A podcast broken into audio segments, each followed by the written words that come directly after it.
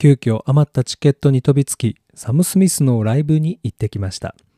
まずはタイトルコールから。今夜も始めたいと思います。最終便に間に合った0時ちょい前の芸。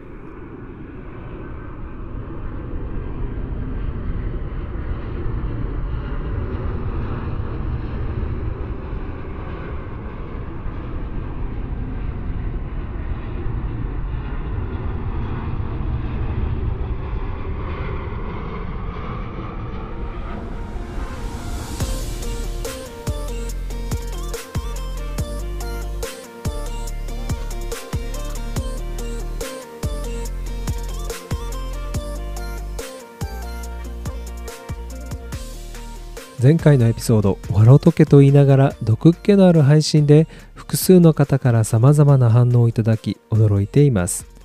自分の周りで起きたことの気持ちの整理がつかず配信でお話ししたんですがこれまでと違う毒っ気のある配信で配信後には自分の番組で自分の気持ちを話して何が悪いという思いとでも人にマイナスの思いをぶつけることが正しいのかなんて考えてみたり普段の配信後のテンションとは違うドキドキ感を味わいこんな感情になるんやとか。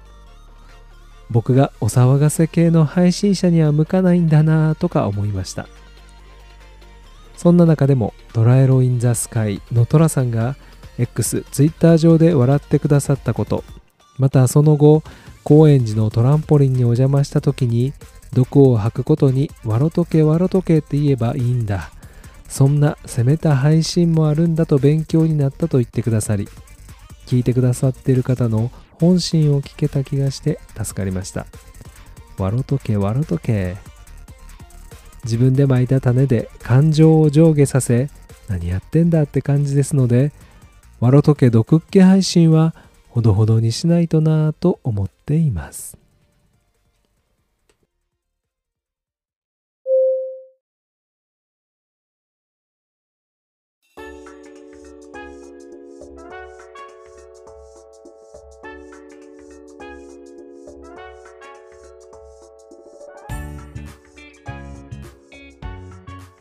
皆さんこんばんは、ホトです。最終便にやっと間に合った芸が日付が変わるちょっと前、今日という日に家にたどり着き収録しているラジオです。今回のエピソードでは、日本での公演が終了しているサム・スミスのライブツアーグロリアの話をネタバレありで話します。日本でのライブ参戦ができずに海外での公演、映像配信、円盤等での購入を予定し内容を知るのをためらう方はストップボタンを押してください。また、音楽を聴く確かな耳も音楽を批評できる知識もありません。ネタバレ、解釈の違いは楽しんでいただければと思います。ライブ前日、会社の休憩室で食事をしていると、ミサエさんからインスタの DM でメッセージが来ました。サム・スミスのライブにちぐはぐちゃんと行くんですが、チケットが1枚余ってしまって、えー、行ってみたいな、かなりいい席のチケット。自分でチケットを取るという手間もなく、トップスターのライブを見に行けるチャンスって人生であと何回回ってくる？と思い、反射的に行きたいですと返信したんですが、ああ、同日、新宿にごらじの V 蔵さんと飲みの約束をしていた。やばい。慌てて V 蔵さんにメール。ドタキャンと謝罪のメールをしました。チケットのあるライブで、さらに前日に急遽1枚余った状態でのお誘いだったので、行くと言った時点での戦略があったのでやっぱり行けませんとは言えず、結果的に天秤にかけたことになり、V 蔵さんに甘える状態になってしまいました。笑えない笑えない。管理能力のない自分にただただへこんで当日ミサエさんとちぐはぐさんに会うまでめちゃ重たい気分でした。業務連絡です。V 蔵さん僕のおごりでご飯行きましょう。断らずにお付き合いいただければ嬉しいです。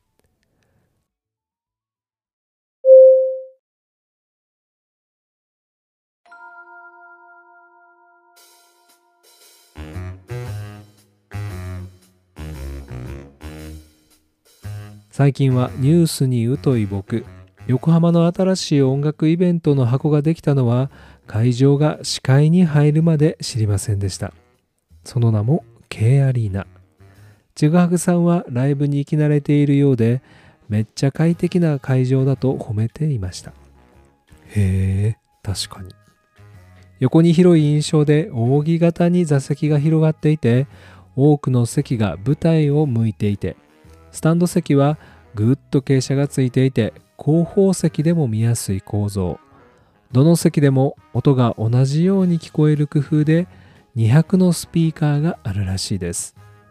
音の良し悪しは僕にはわからないですが僕がいいなと思ったのはトイレ。入り口と出口が別に作られていたり手洗い場の場所がトイレのど真ん中にアイランドキッチンのようにあり無駄な動きがなくトイレ内を最短距離で移動でき混雑緩和が図られていたり新しい施設の動線の良さってめっちゃ気になります。僕が見に行った次の日横浜での公演の2日目の日インスタのタイムラインに流れてきたのはサム・スミスの体調不良で公演が中止になったとの投稿。2日間の横浜公演のうち2日目が公演中止。前日までサム・スミスが日本で公演していることも知らなかったのに開演直前にチケットを手に入れ初めて知る初めて入る会場の閉まりかけた扉の隙間から滑り込むように入ったのに本当にラッキーでした。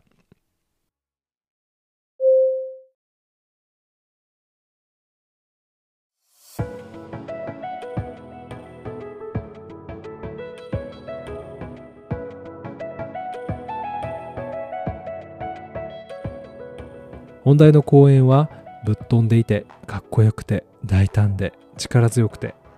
僕のイメージコンサートはとにかくかっこいいものが見れる場所。そのかっこよさはコンサートで露出度の高い衣装を着るため体のラインが出るドレスを着るため鍛えられた絞られたであろう肉体。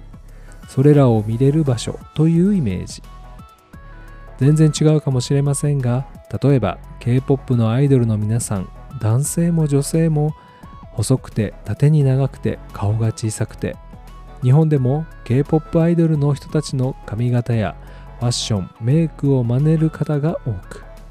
やっぱり細いこと脂肪がないことが一番いいとされているのは間違いなく。でもサム・スミスは初期のイメージとは逆の方に走っているように感じました。サム・スミスの初のヒット曲といえる2014年の Stay With Me の頃はヨーロッパ系の男性アイドルグループのような少年や青年っぽさを残したビジュアルで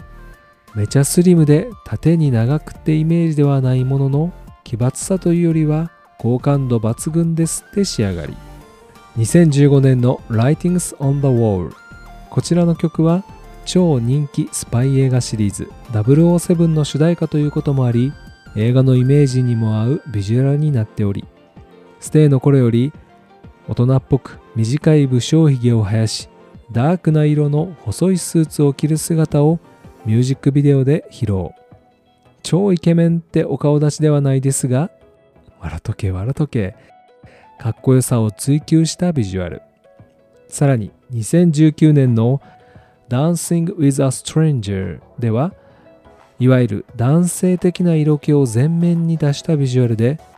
イギリスの映画俳優ジュード・ローに寄せたやろと僕には見えました。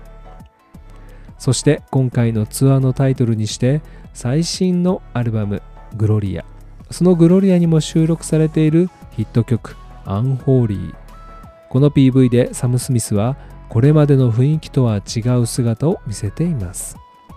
怪しい劇場なのかナイトクラブなのかを舞台に性別などの常識を揺るがす人たちが大量に登場するミュージックビデオ。そしてサム・スミスもこれまでのミュージックビデオのイメージとは違う怪しすぎる姿で怪しすぎる衣装で登場。今回のライブツアーの衣装やダンス舞台装置も奇抜で派手でパワフルでかっこよくて上半身はシャツにネクタイなのにギラギラに装飾されたコルセットをつけておりボリュームのあるスカートを履いていたり性別を超越した自分が着たい服を楽しんで着ているように見えました。そして体型。今のサム・スミスはボリューム感のある体型。でも決してそれを隠すような服衣装を着るのではなくさらけ出している。演出としてジーパンに T シャツの姿から T シャツを脱いで上半身裸となる場面がありその後にはブーツに網タイツさらにティーバッグとギラギラに装飾されたニップレスをつけて登場。ボリューミーな体格を決して隠さず欧米では美しさの価値が変わってきているんだろうなと感じました。バックダンサーさんの中にもボリューム感のある体型の女性が踊っており彼女が選ばれた経緯なんて全然知らないけど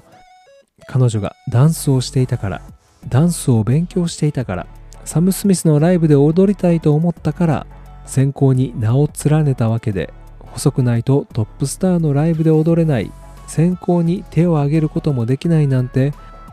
過去の価値観ではなく新しい価値観を見せつけられた気がしてとても重要な存在で素晴らしいと思いました。T シャツを脱いで上半身裸になった姿から次に登場したのは網タイツにティーバッグニップレス姿。それまでの衣装よりも格段に怪しさを増した姿へ。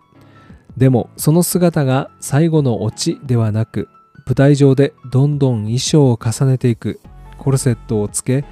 ボレロ丈の袖が思いっきり膨らんだジャケット。さらに悪魔の角が生えたシルクハット。怪しすぎかっこよすぎ。007の主題歌の時のスリムなスーツを着ていた彼なら似合わなかったかもしれない着こなせなかったかもしれない衣装。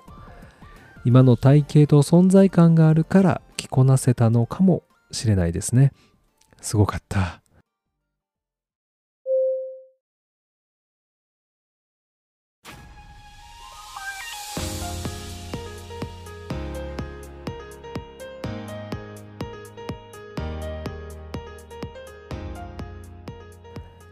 ちぐはぐさん、みさえさん、ありがとうございました。めちゃ楽しかったです。X、Twitter、インスタのフォローやコメント、Google ホームへのお便りお待ちしています。おすすめの映画もぜひ教えてください。今夜はこの辺りでおやすみなさい。